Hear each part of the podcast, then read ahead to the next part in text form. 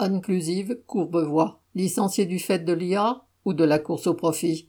L'entreprise internationale Inclusive, basée à Courbevoie dans les Hauts-de-Seine et spécialisée dans la veille médiatique, fournit des revues de presse à des entreprises du CAC 40, à des ministères et à des services publics. Sa direction a qu'elle allait licencier 217 de ses 383 salariés et qu'ils seraient remplacés par l'intelligence artificielle IA. Il y a quelques mois, une étude de la banque Goldman Sachs annonçait la suppression de 300 millions d'emplois dans le monde du fait de l'IA. Mais est-ce vraiment sa faute?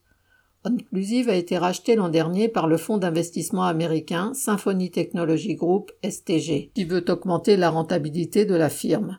Pour cela, il se débarrasse de salariés ayant une certaine ancienneté. Le PDG a annoncé les licenciements par un simple courriel envoyé depuis Londres. Il a ajouté, sans rire, que ce plan permettrait, entre guillemets, d'améliorer les carrières des employés en leur permettant de se concentrer sur des tâches à plus forte valeur ajoutée. Puis les salariés ont été avertis. Il ne faut pas parler de entre guillemets licenciement, une langue de bois déjà entendue.